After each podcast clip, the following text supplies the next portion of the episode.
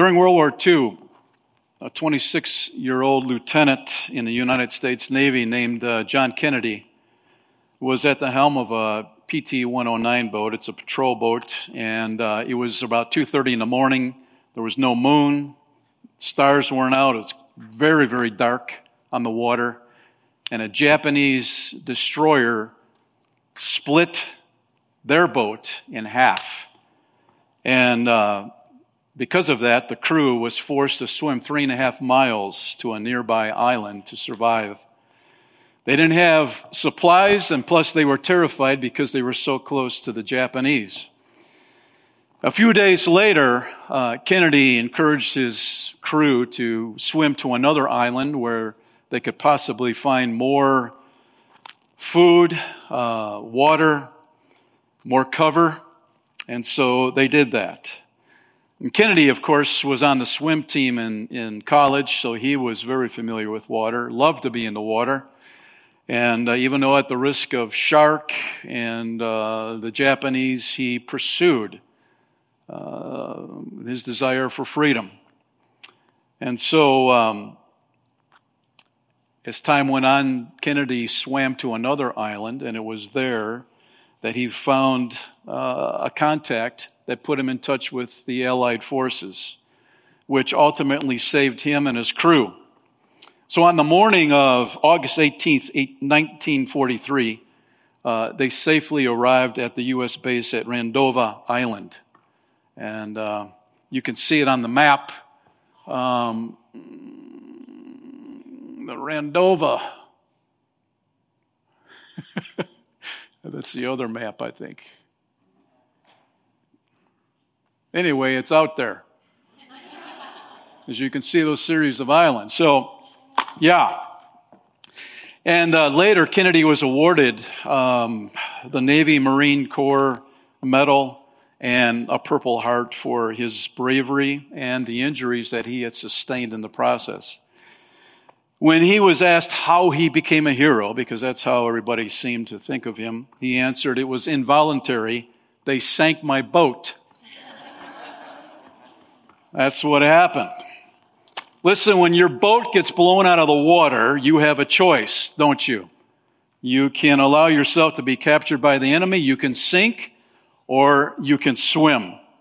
And if uh, you refuse to surrender, you can disappear silently under the waves, and or you can stir up the courage to uh, swim to shore to become a hero. And through this courage, you can remain faithful in your witness to Jesus Christ. Listen, friends, our culture is closing in all around us, and uh, the weapons that they have, they want to blow you as a follower of Christ out of the water. They want to silence you, they want to intimidate you. And all of us, if we put our faith in Jesus Christ, we have to come to a decision. Are we going to surrender to the enemy? Are, go- are we going to sink and just, you know, give up basically, go into hiding? Or are we going to swim representing the light of Jesus Christ and follow Him with everything we have? Surrender, sink, or swim. Those are all the options you and I have. Those are choices that we have to pick on how we're going to live our lives.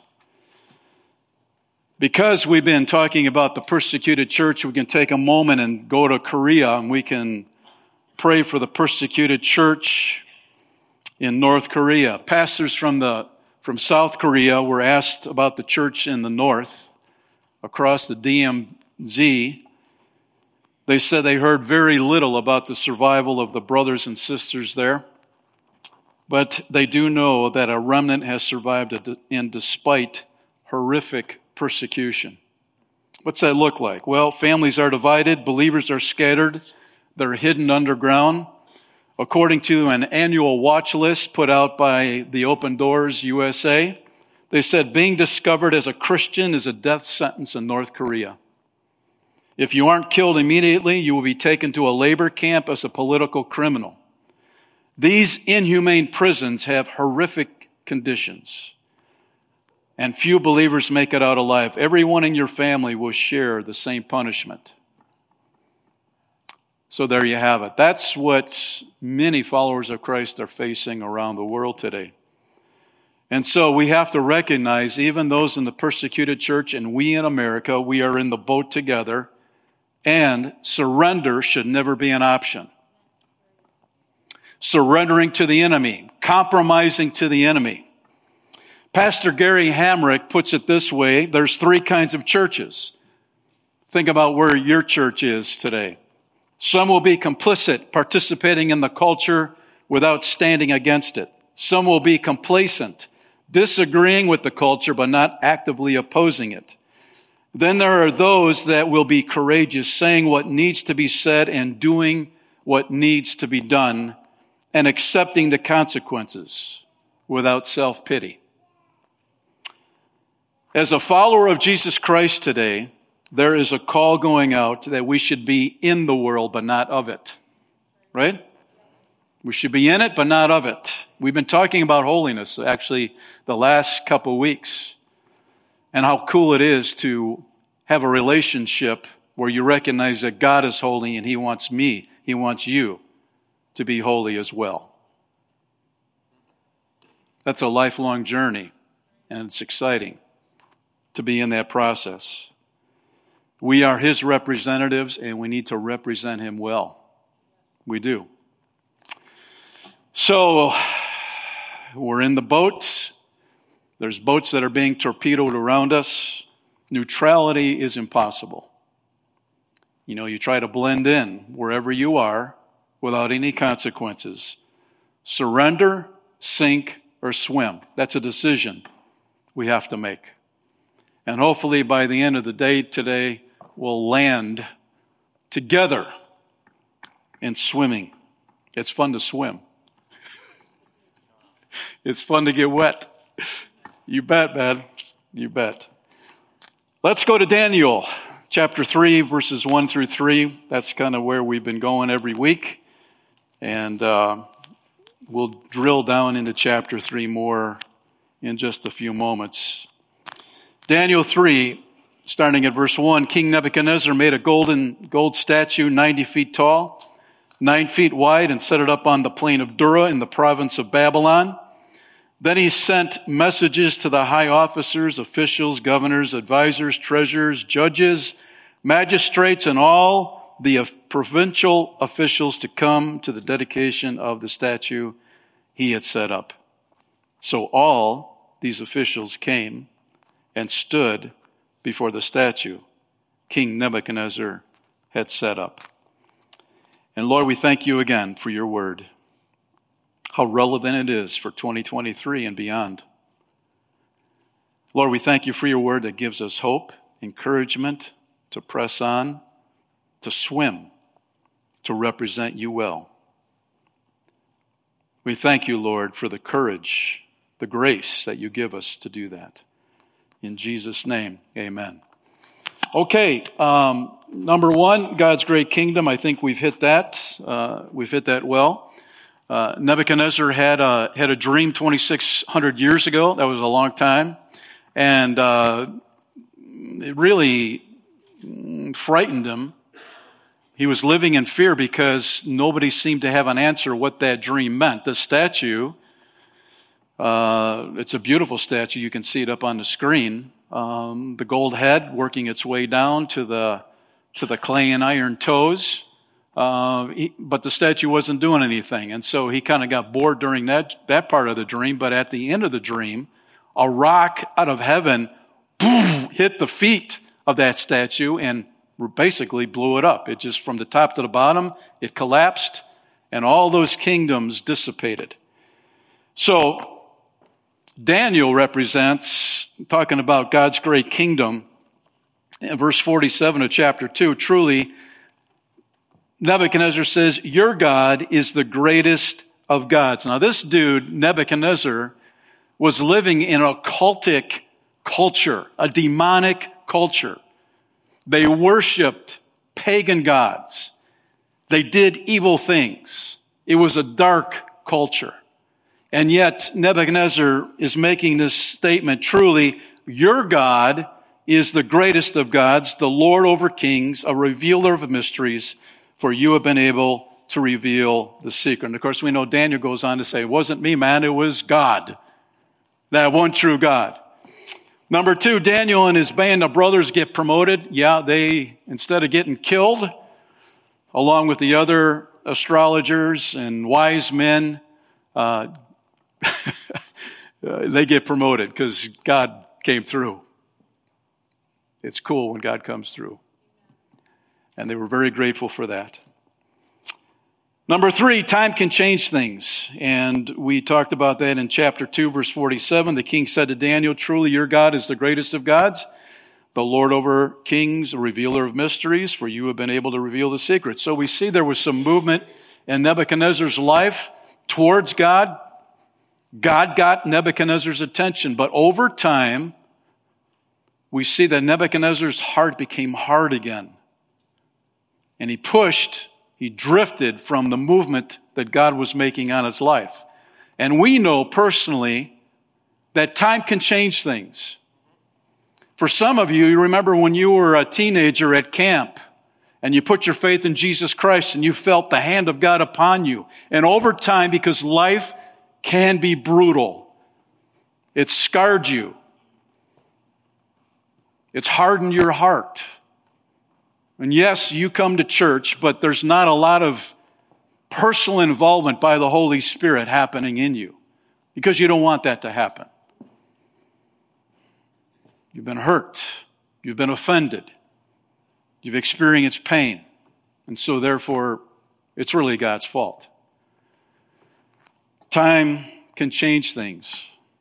And I can tell, tell you this, thinking about Daniel, Shadrach, Meshach, and Abednego, did the 16 years hurt them spiritually or did it help them?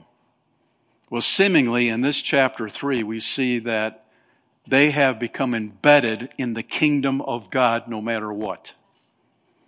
That culture where they were living for 16 years plus had not impacted them. They were in the world, but not of the world. That's a great model for you and me. We can say, man, if those dudes did it, we can do it. We can not only just survive, but we can thrive in this culture, man.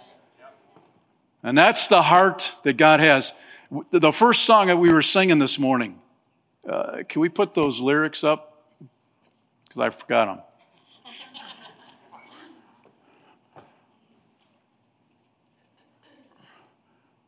Uh huh. Yeah. Let's keep going. Yeah, keep going. Uh huh. Keep going.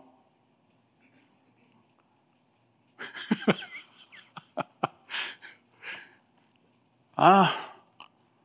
Uh, yeah, I am free. I am free.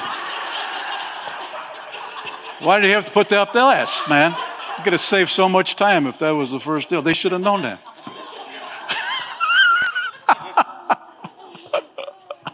I am free. Man, when we were singing that, I was thinking that is the heart of God for you and for me as a follower of Christ that we are free. That there is nothing hanging on to me, man. There's no addiction. There's nothing, there's nothing clawing into me that's, that's restricting my walk with Jesus Christ. Now, I'm not walking in perfection. We're talking about free we have to still deal with life, don't we? We're not perfect. And we won't be until we get to heaven. But man, when we can walk in freedom and victory in Christ, I tell you, man, there's nothing like it. And you may be here today or watching online and you've, you've been addicted to whatever you want to call it. And you think it's hopeless. I will never walk in freedom. I'll be never be able to sing that song that I am free. That's a lie from the enemy. That is straight from hell itself. Because the heart and will of God for you today is to walk free from sin, shame, whatever you want to call it, man, and experience the great forgiveness and grace of Jesus Christ. There is nothing like it. And so when we sing this song, I am free. There is freedom, man. As a follower of Jesus Christ, that keeps you rolling and strong in your faith. So time changes things. How is it looking like in your life? Are you progressing in your walk with Jesus Christ? Are you maturing? Are you becoming more like Him? Or, you know, you go in the other direction? We said this last week. Warren Wiersbe, pastor, Christian author, said the world changes, circumstances change, we change, but God's word never changes. I am so glad for that. Really, I'm so glad for that. I've been going through Jeremiah again, and I tell you, man, it's Jeremiah was in Jerusalem when Daniel and his buddies were in Babylon. And God was speaking to Jeremiah still, even though his people had been exiled. And it's just, I'm telling you, man, it's, it is so cool to read the Bible and apply it to your life and see current events. It's like nothing new happens. It happened then, it's happening now. Right? So, I do appreciate the Bible because it never changes. Number four, looking at the plain of Dura, verse one, Nebuchadnezzar made a gold statue 90 feet tall, nine feet wide, and set it up on the plain of Dura in the province of Babylon. And the statue, that word statue literally means a statue in human form. So, so uh, Nebuchadnezzar had a photograph of himself, and then he had a statue maker uh, build it, section by section. And uh, they had ramps, of course, and worked their way up to the 90 foot deal. Um, once again, uh, Nebuchadnezzar thinking, hey, this dream that Daniel interpreted said I was just the head that was gold. I'm going to build a statue that's gold from top to bottom. That's how cool I am. See? It was a statue of arrogance, you know? It really was. We see that the people that were at the plain of Dura, they were walking around and saying, We've never seen anything like this before. The plain of Dura, six miles outside of the city of Babylon, they were impressed, just like these folks that were there looking at that statue. I believe right here, right now, we're saying the same thing in our culture. We've never seen things like this before, right? I know I have. What's going on in our culture today, it's changing so rapidly, it can almost take your breath away. We have never seen anything like this before. But God is still in control. And God's grace is sufficient as we live for Him one day at a time. He'll see us through. So, number five, number five. You have your pins out. The invitation to the dedication. Somebody should write a song about that. The invitation to the dedication. You've had invitations to different events, haven't you? Isn't it cool to get an invitation? You're invited to this event. You can't get in unless you have an invitation. You have to show it at the front door. Boom. Some of you have not received the invitation to certain events and you got offended by it. Why wasn't I invited? It's not fair. Don't they know how important I am? Come on, man. Come on. You still survived, right? Yeah. It's okay. It's all right. Yeah, so that's life. Life isn't fair. And we move on.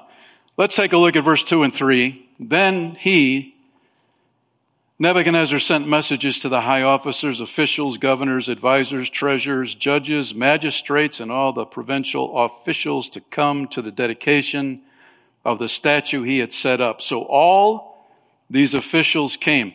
What if you sent a memo back and said, Sorry, I can't make it? What would happen? Yeah, man, they, they would come ring your doorbell and you would disappear into the night like so many communist and socialistic countries are. You will disappear into the night, never heard from again. That's what would happen. And it's interesting that it says all. Mm-hmm. All these officials, they figure, man, I'm not going to disappoint our great king Nebuchadnezzar, the most powerful man in the world. He must have something special because I've got this invitation. And uh, so all these officials came and they stood before the statue King Nebuchadnezzar had set up. Nebuchadnezzar had uh, conquered uh, most of the known world back then. You can take a look at this map uh, and and see the empire, the Babylonian Empire. Uh,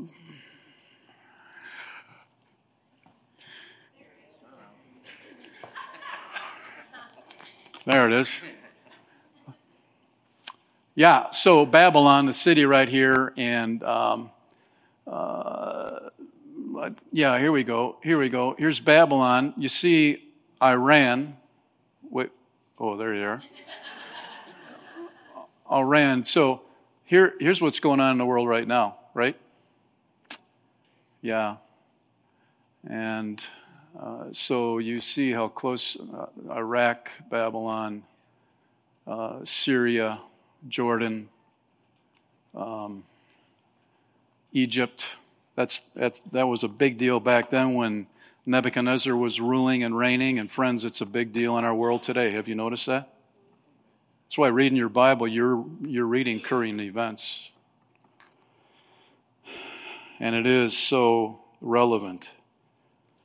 And so all of these surrounding uh, nations lived in subjection to Nebuchadnezzar in Babylon. He was the guy with the iron thumb. Actually, it was gold in the statue. And uh, he had decorators come in, you know. The Babylonian International Airport was decorated when these people flew in.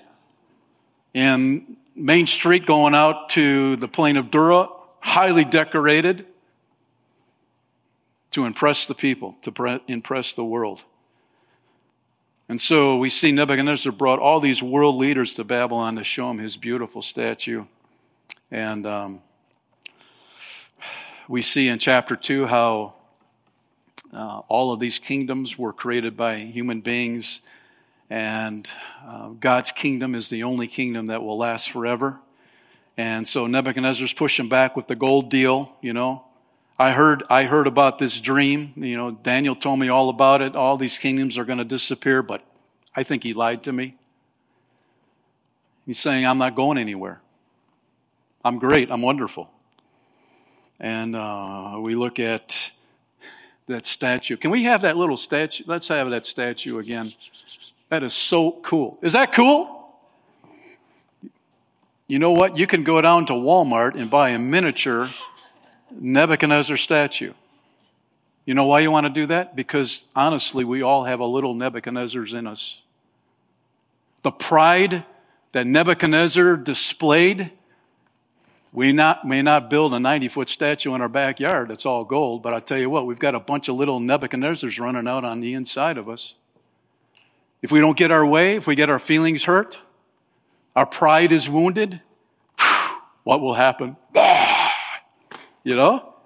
It's the little Nebuchadnezzar rising up inside of us to get my way.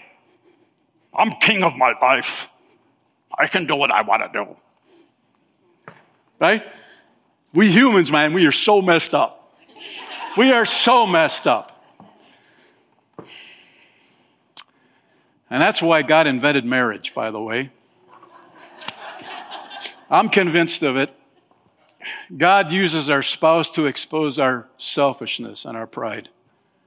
Uh, you know, it really, it's true. God uses our spouses for sandpaper to make us more like Jesus.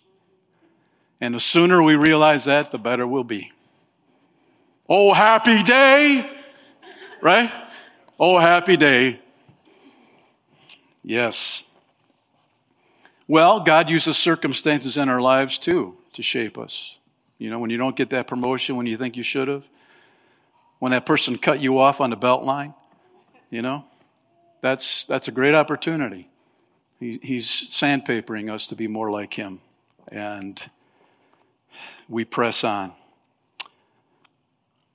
The last time these nations had been together, we have to go back to the Bible to find out when and where that happened. We go to Genesis chapter 11. Let's go there. Starting in verse 1 At one time, all the people of the world spoke the same language and used the same words. As the people migrated to the east, they found a plain in the land of Babylonia and settled there. Where was that plain? It was the plain of Dura. Yeah.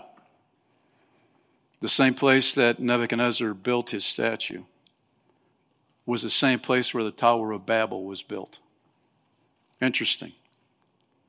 They said, Come, verse 4, let's build a great city for ourselves with a tower that reaches into the sky. You see the pride and arrogance there? You know, we don't need God. We can do, we are so cool. Verse 5 But the Lord came down to look at the city and the tower the people were building. Verse 8 In that way, the Lord gave them all different languages. Only God could do that. Babbel can't do that. You know, Babbel, the language learner thing. What was that? Yes, yes. I hear it advertised on the radio, Babbel. You know, for two weeks you can learn a language. Well, God didn't use Babbel. He messed with Babel by coming in with all these different languages. And so the Lord came down to look at the city and the tower the people were building. In that way, the Lord scattered them all over the world, and they stopped building the city. And that is why the city was called Babel. You see the Tower of Babel. You know, they thought they were so cool. And Nebuchadnezzar replaced the Tower of Babel with a statue of himself. That's what pride does. You can imagine the people on the plain of Dura walking around this 90 foot statue, wondering, okay, what's on the program today? They didn't get a program when they showed their invitation at the front desk. So they were wondering what, what's going to happen today. They call it Johann's Ark. It's built by Johann Huibers in 2012. The boat's a reproduction of the boat God commanded Noah to build in the book of Genesis. It's 390 feet long, 75 feet high, has numerous animal stalls, food, storage rooms, all kinds of cool stuff. Where is this thing? It's in the Netherlands. What's cool, it's floating, proving it works, you know, it floats. The boat sits in the harbor of Krimpen in a small Dutch town along the Maas River. So, John Hubers was asked why he built this ark. And he said, I wanted to spread God's word in the Netherlands. I wanted children to come here and feel the texture of the wood, see the nails, and see that it, what was written in the Bible is true. And he concluded with, I believe we're living in the end of times. We're not conscious of it, people never are. So John is using this ark as a flare to the to the people in the Netherlands to try and get their attention that what's in the Bible is true, that you can trust it. And the way we're living in our world today, we know time is short. And it's imperative that we live all in for Jesus Christ. That's really what he's saying here. He's trying to get the attention. So, Pretty cool. How God is using people all around the world to build his kingdom. Number six, surprise, here's the real reason you're here. It's kind of like one of those uh oh moments, right? Have you ever had one of those? I didn't know I was here for that. You know, you, are in, you're in, you're somewhere You've been invited, and it's like all hell breaks loose. Have you ever been there? Surprise. Let's read it, verse 4. Then the heralds shouted out, People of all races and nations and languages, listen to the king's command. When you hear the sound of the horn, flute, zither, lyre, harp, pipes, and other musical instruments, bow to the ground to worship King Nebuchadnezzar's gold statue. Now, now they're finding out why they're there. It's not just to have some donuts and coffee and take selfies of each other. That's not why they're there. They're there to bow to the ground to worship the golden statue. It's kind of like one of those uh oh moments. Ooh. Anyone who refuses, here it is.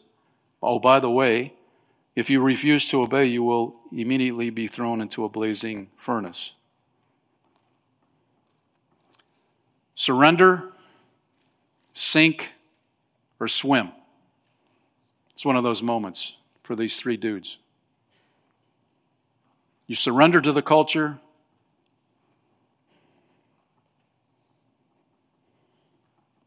you give up, or you swim. Those are our decisions. Everything was organized. The orchestra had been practicing. Check this out. There they are. They've been warming up for this great day, man, for the dedication. And the musicians, you, you just saw all, all the kinds of musicians that are there. They've been practicing a while. And this announcement that was given really took the breath away, I think, of these folks that had showed up. I thought we were going to a dedication. This is turning into more of a worship service for Nebuchadnezzar. Hmm.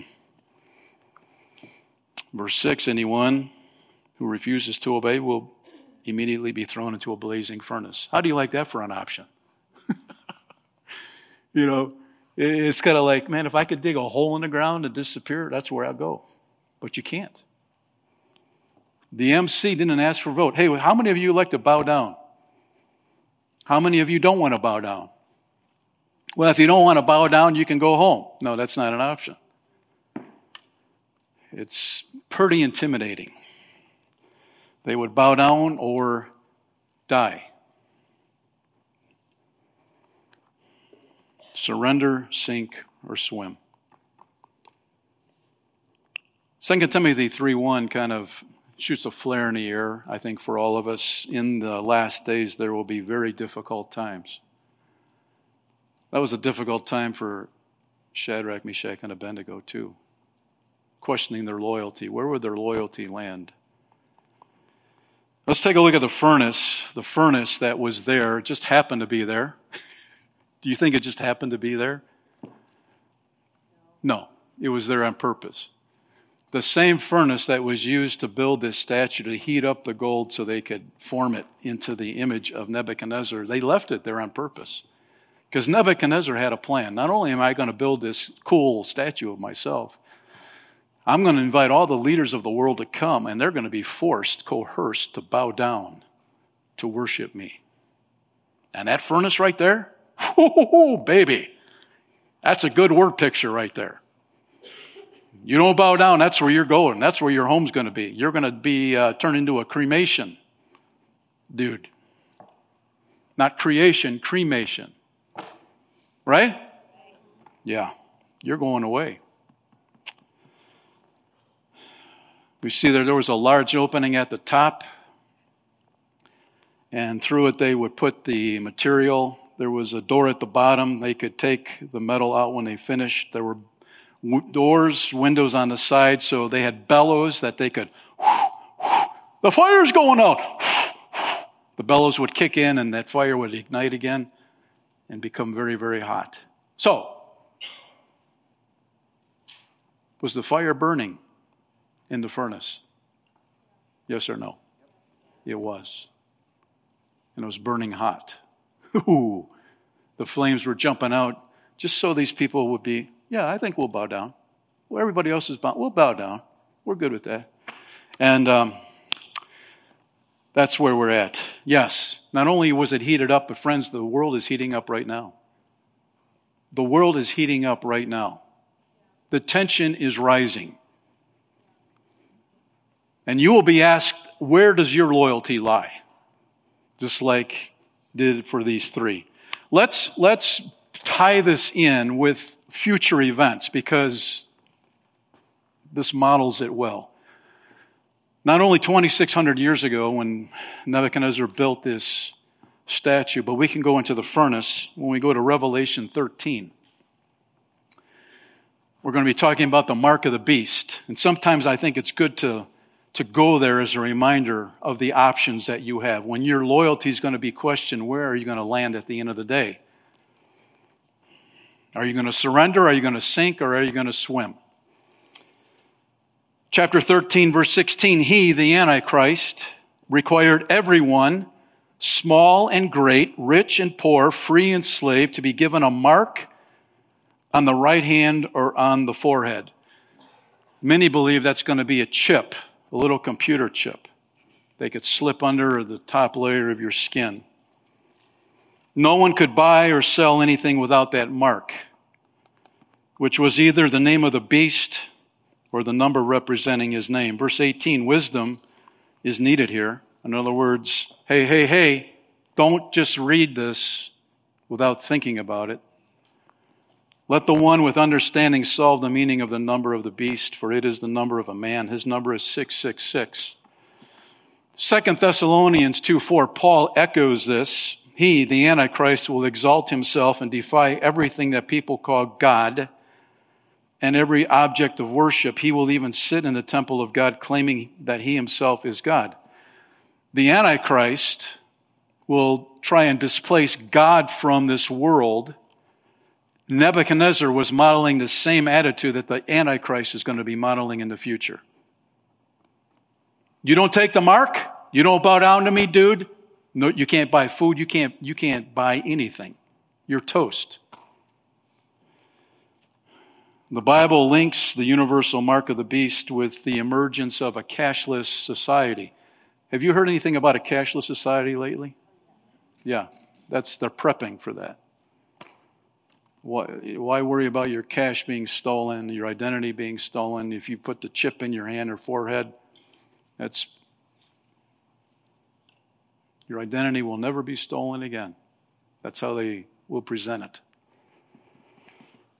During the, during the coming tribulation, the mark of the beast will serve two primary functions. One, it will serve as a visible sign of your loyalty and devotion to the Antichrist.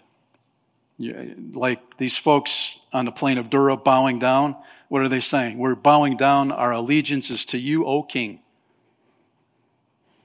We give you our loyalty. The mark will involve a conscious decision. You will make that choice to accept the Antichrist as God. Second, the mark will be a global passport to participate in the economy. You don't have the mark? Too bad. No buying, no selling, no food, no housing. You're on your own.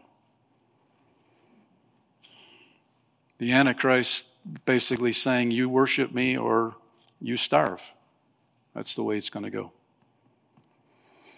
By taking the mark of the beast, by the way, and swearing allegiance to the Antichrist, which is representing Satan himself, you're eliminating any opportunity to get to heaven. It's over. It's done. You've signed your eternal death sentence right there bowing down to Nebuchadnezzar on the plain of Dura, taking the mark of the beast. Everybody's doing it. We'll do it. Ah. So the prophecies in Revelation 13, friend, really, I'm telling you, uh, 20 years ago, 50 years ago, this would have been laughed at. But the technology, artificial intelligence, facial recognition, it's all being used today.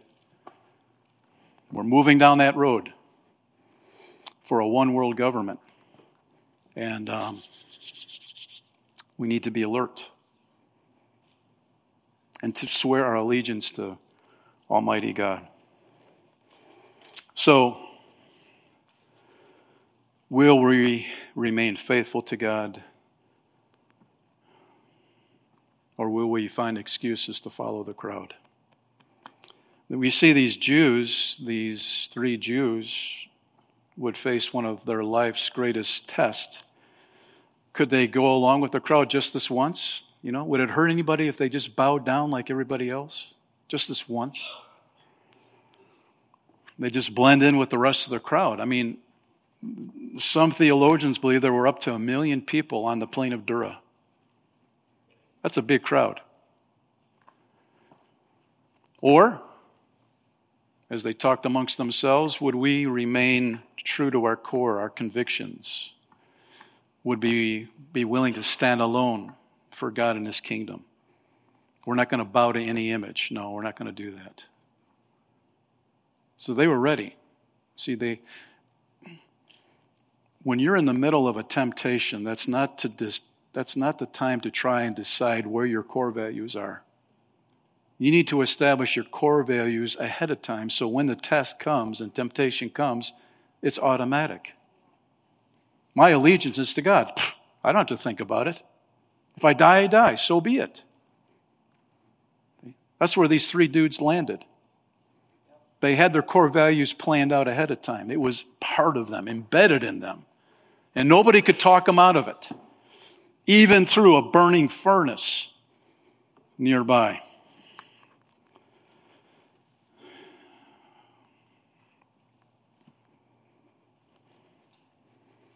The middle of the 18th century, the audience have stood for the Hallelujah chorus in Handel's Messiah.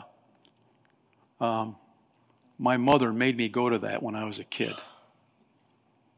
That wasn't my style. But she didn't ask me. We're going.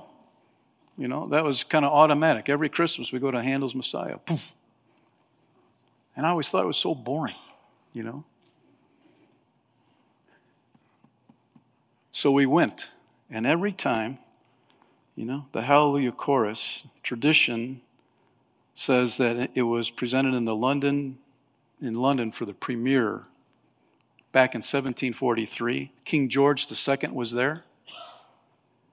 And when the Hallelujah chorus came, King George stood to his feet. And guess what? When King George stood to his feet, so did everybody else in the auditorium. Because when the king stands, so does everybody else. Yeah. I stood as a boy because everybody else stood. But just the opposite was happening on the plain of Dura. King Nebuchadnezzar, they stood when they came, but he says, No, no, I want more than that. I'm demanding your allegiance, and so you bow down to me and you worship me.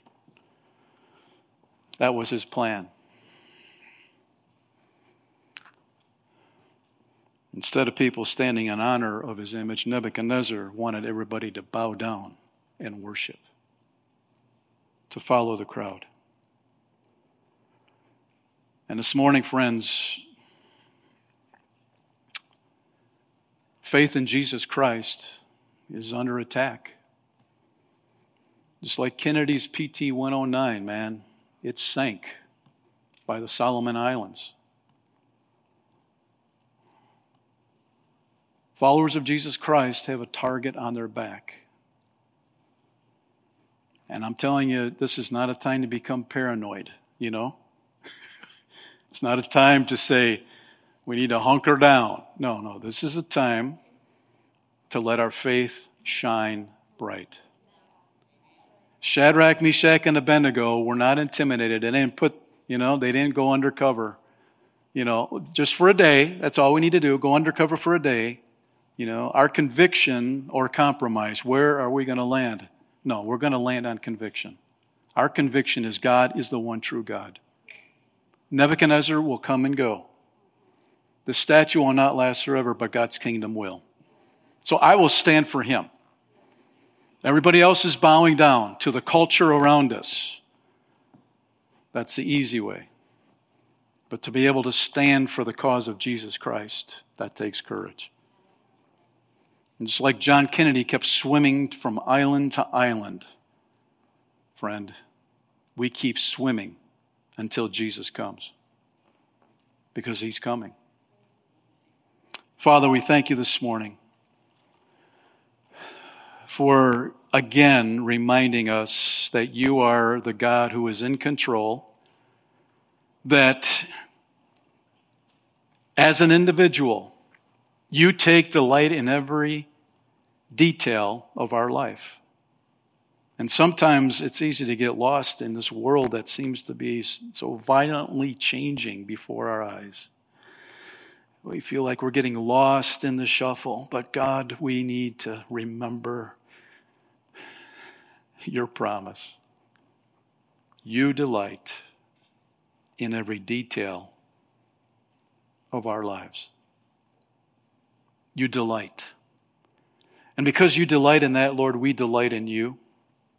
We've experienced your presence. We have experienced your grace. That we can live with confidence, not in ourselves, but because you're living through us. You're the one, Lord, that's giving us the power and a desire to become more like you and to find out what pleases you. How cool is that? And so today we have a choice to make. Do we surrender to the culture? Do we sink? We just give up, call it quits? My life really doesn't matter? Hmm. Or do we swim, representing Jesus Christ wherever we go? Lord, will you help us to realize the great love that you have for us because because of that simple thing. We don't want to do anything that would hurt you or your kingdom. We want your kingdom to flourish. Even in north korea lord christians are flourishing under heavy persecution.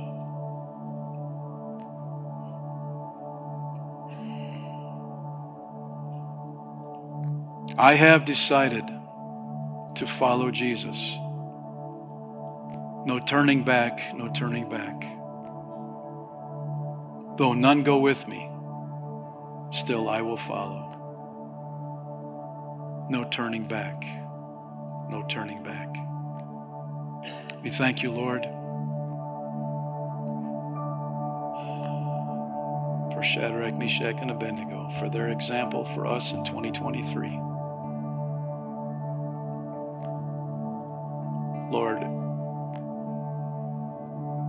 Pledge allegiance to Jesus Christ and his kingdom. And you may be here this morning and you've never put your faith in Jesus Christ. You can do it right here, right now. Jesus, I believe you went to the cross to pay for my sin. You paid it all, not partial. I don't have to work harder. I don't have to try harder. You paid it in full. And because of that free gift of salvation, I'm putting my trust in you today. So thank you for forgiving me. Thank you for becoming an integral part of my life, living in and through me for your honor and glory. I thank you for that, Lord. In Jesus' name, amen.